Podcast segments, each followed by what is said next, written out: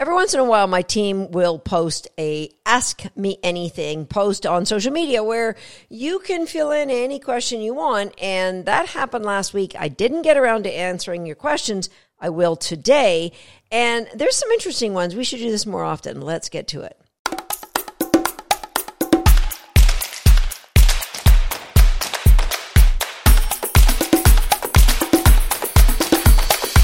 First question How would you handle a dog that is barking and lunging at you if you were a pet sitter in the dog's home? Well, First of all, it would really depend on if the owner was there or if they weren't. Did I know the history of the dog or didn't I? Did I know the dog had a bite history, that they were a danger? And, you know, all that information would be very pertinent. But obviously, I would call up my friend Michael Shikashio and say, hey, you got something you could do for pet sitters? Because I'm kind of curious. If I really knew the dog, I just wanted to mitigate the situation, I'd probably grab a handful of attractive treats, say search, toss them on the ground, and then, you know, keep doing that until he goes, oh, yeah, it's you. You know, but you're not going to do that if you don't know the dog because you could get bit. Okay, next question. Do you have international aspirations for this? What a great question. So, if you've been following the podcast, you've heard my story with this, how we've struggled to get to a place where she finds joy in the work she does. Do I have international aspirations? My goals with my dogs are never to be or win or do. My goals are always to bring out, bring out the absolute best of that dog. If that absolute best means we would be going to a world championship representing my country, I'm open to that. But if her absolute best is just enjoying the sport and having fun, I'm open to that too. So, you know, the sport is evolving so fast and there's so many good dogs. Even if I did think this dog's got what it takes to be on the podium at a world championship or be amongst some of the best in the world at the world championships, you know, I am a 62 year old handler in a sport that's dominated by 20 and early 30 something handlers. So there's always that. But I love doing things people don't think could or should be done. So I'm always keeping myself open to the fact that age is just a number and where there's a will, there's a way. And yes, we could get there if her best was good enough to be amongst the best. Great question. I actually haven't thought about that since she was wee puppy. Next question. What does your daily routine look like? Everyday routines, morning habits, a day in the life. Okay. So that's actually in the midst of being changed. So maybe you should come back and ask me this one later. My morning starts at five. At the latest, that's 530. But my morning is set up by my evening. So let's start with my evening routine. My goal is to be in my bedroom by 8:30. I am currently recording a podcast and it is past 8:30 at night. So I have got to get better at that. My evening routine has got to be an appointment that can't be moved. That's what it's got to become for me. So my evening routine looks like this. I will read, then I will go downstairs and sauna and do a meditation. So that's 20 to 30 minutes in the sauna. Then I shower and I journal my day, journal my gratitude, and I turn on my, I've got one of those mattress covers that pumps cold water under you while you sleep. I make sure that's programmed. I turn on a sleep background, and it's usually something from YouTube that's like some sort of megahertz that will put you to sleep and close all the blinds, the blackout blinds in my room, and I go to sleep. So my goal is to be in bed between 9 and 9:30 at night. And my morning routine because it's set up from my evening routine, I'm up between 5 and 5:30, but 5 is my goal. But I have this year newly prioritized sleep. So I will not get out of bed if I haven't had 7 hours of sleep. Now, if I just can't sleep because sometimes the monkeys they get chattering and I'm always thinking about dog training and so some days I will get up, but it's rare. At the beginning of this year I made a commitment 7 to 8 hours, so that's always my goal. I go outside, I do some breath work, 10 minutes outside barefoot, depending on the weather, and I do some work looking at the sun for my eyes. I'm usually out there walking with the dogs for 10 minutes. And like I said, this has been a new routine because I've got some new health items that I'm working into my morning routine, which is why my sauna, which I used to do in the morning, now I do it at night. And I love that because it helps me to sleep.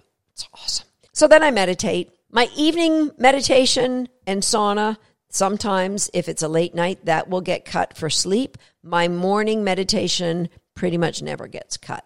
And so I meditate, do cardio, get that over with. Otherwise, if it gets too late in the morning, I will think of reasons why I don't need to do it. I do not like doing cardio. I have red light panels that I stand in front of. And the new thing is I bought myself a power plate, which is one of those like vibrational plates that's really good for bone density. And so that is one of the new things that's I'm kind of doubling those up doing. I'm going to try to do the red light therapy standing on that power plate. And so after my red light therapy, I go to the gym and I do myofascial release. And five days a week, I work with a coach and I do a functional patterns workout. So that's 45 minutes to an hour. So my morning routine takes me up to generally eight o'clock and that's when I'll go and do dog training. Now, sometimes I have a workout at eight o'clock, so I'll dog train after that, but I don't get to my desk to work until 10 o'clock. And there are some mornings that now my workouts have been bumped to 11, so I have to juggle that. I'll do a little bit of work before my workout, but like I said, so all of this is kind of new. Okay, that was a not a dog training question, but I think everybody should have morning rituals and evening rituals that set up morning rituals to be better. Okay, when you train running contacts, do you use a target mat? Yes, I do. I used to use a bed and I still do with wee puppies. I think it's fun to get them to target a bed. Then I put a, my target in the bed, and it's all in Agility Nation. If you're a member of Agility Nation, what I do with the target mat for running contact training. What is essential for your relation with your dog? I'm not sure what you mean, but if I had to say, like, what are some essentials, it would be learning from the dog and learning what the dog values, how the dog self regulates, and how I can help that dog self regulate. And obviously, things like does a dog like being patted or does a dog like being scratched? Do they like their belly scratched? So, those are the things. But really, the deepest relationship is about focusing on meeting the dog's needs. And that obviously involves a lot of joy bringing joy into their world, which brings joy into my world. Not sure if that was your question, but here's the answer. How do you work with behavior changes of a dog with health issues that creates pain? That's a great question. You probably are going to have to change up the ways that dogs self regulate maybe test them with things that they can shred or things that they can chew. Obviously, I would do everything in my power to stop the pain. There's a great new injection that Swagger gets for pain blocking for his arthritis. He gets it once a month, and that's done wonders. I'll find out and put it in the show notes what it is. Acupuncture is amazing for dogs in pain. So I would obviously do everything I could to eliminate that pain, my older dogs get a cold laser every week. They get massage, osteo treatments with an osteopath, energy work. So there's a lot of things that I do to mitigate that pain because that is going to affect the dog's quality of life for sure. At what age did you decide to become a dog trainer and why? Wow, good question. I think a dog training made that decision for me. I didn't set out to be a dog trainer. I wanted to be a veterinarian and I went to the University of Guelph. I got a degree in animal science, but my marks, you know, you needed marks that were way higher than what I could achieve doing as much social activity as I was doing at university. And I love science. So I went into the pharmaceutical world in research, veterinary pharmaceuticals, and I did research, then I did marketing. And in the meanwhile, I was riding horses and somebody said you should take this Jack Russell puppy. And I had showed dogs with my sister as a teenager and I loved dogs, but I wasn't obsessed with dogs. And I realized that was really what I was meant to do, but I was meant to gather a lot of other experiences. I had trained so many other people's dogs because I just knew how to do it. I don't know how. I trained our family pet tricks and then from there I read a few books. So I trained other people's dogs and then when I got my dog of my own, my very first dog of my own, I was in, I believe I was 29 or 28. And it was within six months of owning her. I was still doing a lot of riding, but I knew and I told somebody that I was working for teaching dog training. At that time, I thought open up a franchise of their business. But I knew I was going to be a professional dog trainer.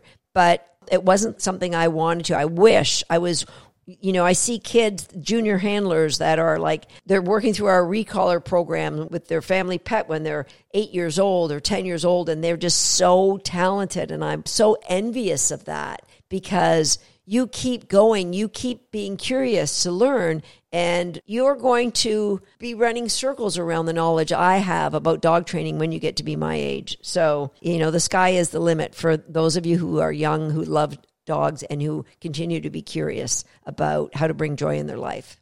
I have a new puppy, 10 weeks, and I want to know how to start introducing her to other dogs. We have a podcast, podcast episode number 72, that goes into that in great detail. Do you have any tips for juniors trying to showcase themselves in the sport and really put their name out there? I assume the sport is dog agility. And I would contact whoever is your mentor, whoever you look up to, and say, I would like to spend some time with you and work for you for free. And here's my skills. You've got to make sure that you put it in a way that brings them value because there's probably hundreds of kids that would love to work for professional dog trainers. So, how can you bring value to them? You know, I'm great with a computer and I love to work hard and I can do the jobs that nobody else in your business wants to do. So that's the first thing that I would do. And, you know, contact many. If you get told no, don't be afraid to ask 20 others. I mean, if there aren't 20 others that you value, then keep coming around to the first person. Because when I was coming into this business, there definitely wasn't 20 people that I looked up to and wanted to learn from. So keep learning, doing what you can to stay on the path of learning the right way, learning the right things. Don't be distracted by people that you know in your heart isn't the way to train dogs. And don't be discouraged by what people may say or do when you say, I want to be a professional dog trainer. Don't let anybody's words discourage you. Okay. Is it a coincidence that all your border collies have prick ears? or is there a reason you choose those over the others? No, it is an absolute coincidence. My first border collie had little rosebud ears. So, you know, I used to say the only thing I cared about with border collie ears is that they both do the same thing. And honestly, now I wouldn't care if my next puppies had one ear up and one ear down. I don't care. I just love the dogs or I love the puppy instantly. So I used to tape ears like conformation people do. And now I just feel that that interferes with my relationship with my puppies. Maybe I'm not good enough at doing it that my dogs don't love it. And I don't like to force them to do something they don't love to do. So ears are not a priority to me. Do you think nervous or reactive dogs can do agility and enter competitions? Nola, I think it is absolutely possible if you are patient with the dog and let them tell you when they are ready. If you build in the layers and don't put your desire to do agility ahead of the dog's comfort in an agility environment. If you do it slow, which means do a lot of the foundational things at home away from any stressful environment, the answer is 100% yes. They will continue to bloom and flourish before your eyes, and you'll see a different dog come through through the sport of agility. It's amazing what it does to the confidence level of dogs who are a little less confident. What skills can my dog gain through your Recallers? Wow so many skills. Number one, you are going to learn a ton of skills, which you're going to be the vector for the dog to learn. So you are going to learn better mechanics as a dog trainer, when to reinforce, what reinforcement to choose, what's the best reinforcement for this situation, what value of reinforcement should you use, should you let your dog fail or should you intervene? And if you do intervene, what's a good way to intervene and what is a not so good way to intervene? How to recognize your dog's motivational level and what to do so that it stays at a healthy stage and doesn't get too high or too low. Those are the general things. And then you're going to learn all these games that teach things like reinforcement zone, how to hang out at your side, which leads to great loose leash walking. It leads to the dog being able to understand how to do a tight turn in agility and drive back to you. You're going to learn how to teach your dog how to listen no matter what. If they're a long way away and you ask them to sit, they can sit. If you're running away from them, you ask them to sit, they can sit. Your dog is going to learn how to ignore high value distractions. If they're running towards a squirrel and you say sit, they're going to sit. So basically, we're going to teach your dog that there's a lot of white noise that now might be the environment going, pick me, pick me, and all of that is going to minimize and turn into white noise all through the recallers program. And oh, yeah, guess what? Your dog will learn a brilliant recall as well. No question, but you are amazing and your podcast is the best. So much positive energy. It brings me joy daily. Thank you for that. That's very kind. How's belief different from your border collies? And did you, example, have to adjust some of your training? And did you have to adjust some of your training approaches? Well, belief is half terrier, so that makes her very, very different. But she is a quarter border collie, so there is a little similarity. So, how is she different? You know, I find with like with my Jack Russell Terriers when I raised them, I would tell people for the first 10 weeks, maybe 16 weeks that they were with me, Jack Russell Terriers just wanted to do things with me. But after that point, they started to look out to the environment for reinforcement. Where a lot of border collies are a little bit opposite in that they're looking at the environment, but once they click about how reinforcing you could be, then they just become a sponge and want to learn more from you. So things with belief we've taken slower. We've been a lot more patient.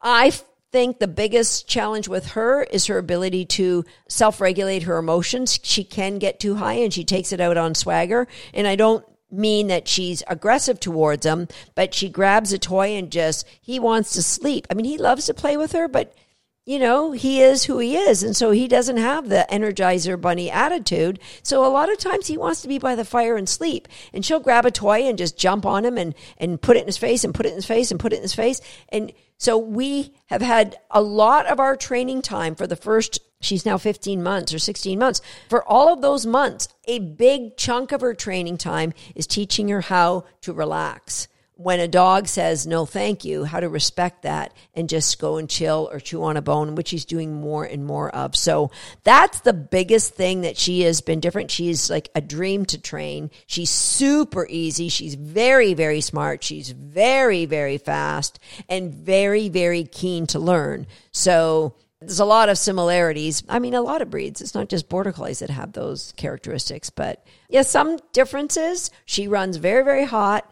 And you would think border collies do, but way more than border. I think she would rival Buzz, my dog Buzz, who I wrote Shaping Success about, for how hot she gets. Crate games help Milo with bad separation anxiety. He's best crated upstairs in blackout room. You know, Milo might need the help of a certified behaviorist veterinarian, so keep that in mind. Crate games will definitely help him to be more comfortable and confident in a crate. But if he absolutely has such high anxiety that he can't be left alone in a room, then definitely sometimes you need the expert advice of a behaviorist. And I don't mean a dog trainer who calls themselves a behaviorist. I mean a, a, certified veterinarian medical behaviorist or, or applied behavior analysis, somebody who really understands how to help them. Now, you could also, along with crate games, I would make sure you go to podcast episode 191, where I talk about the relaxation protocol.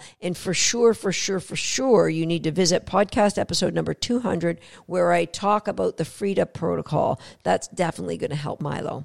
Okay, a lot of phenomenal questions. We need to do this more often. Leave me a comment. Let me know. Should we do this like once a month where I just put out ask me anything and I sit here and read your questions just off the top. I had never seen any of these questions. I'm just reading them and answering them as they come along. So thank you to those of you who wrote in and I'll see you next time right here on Shaped by Dog.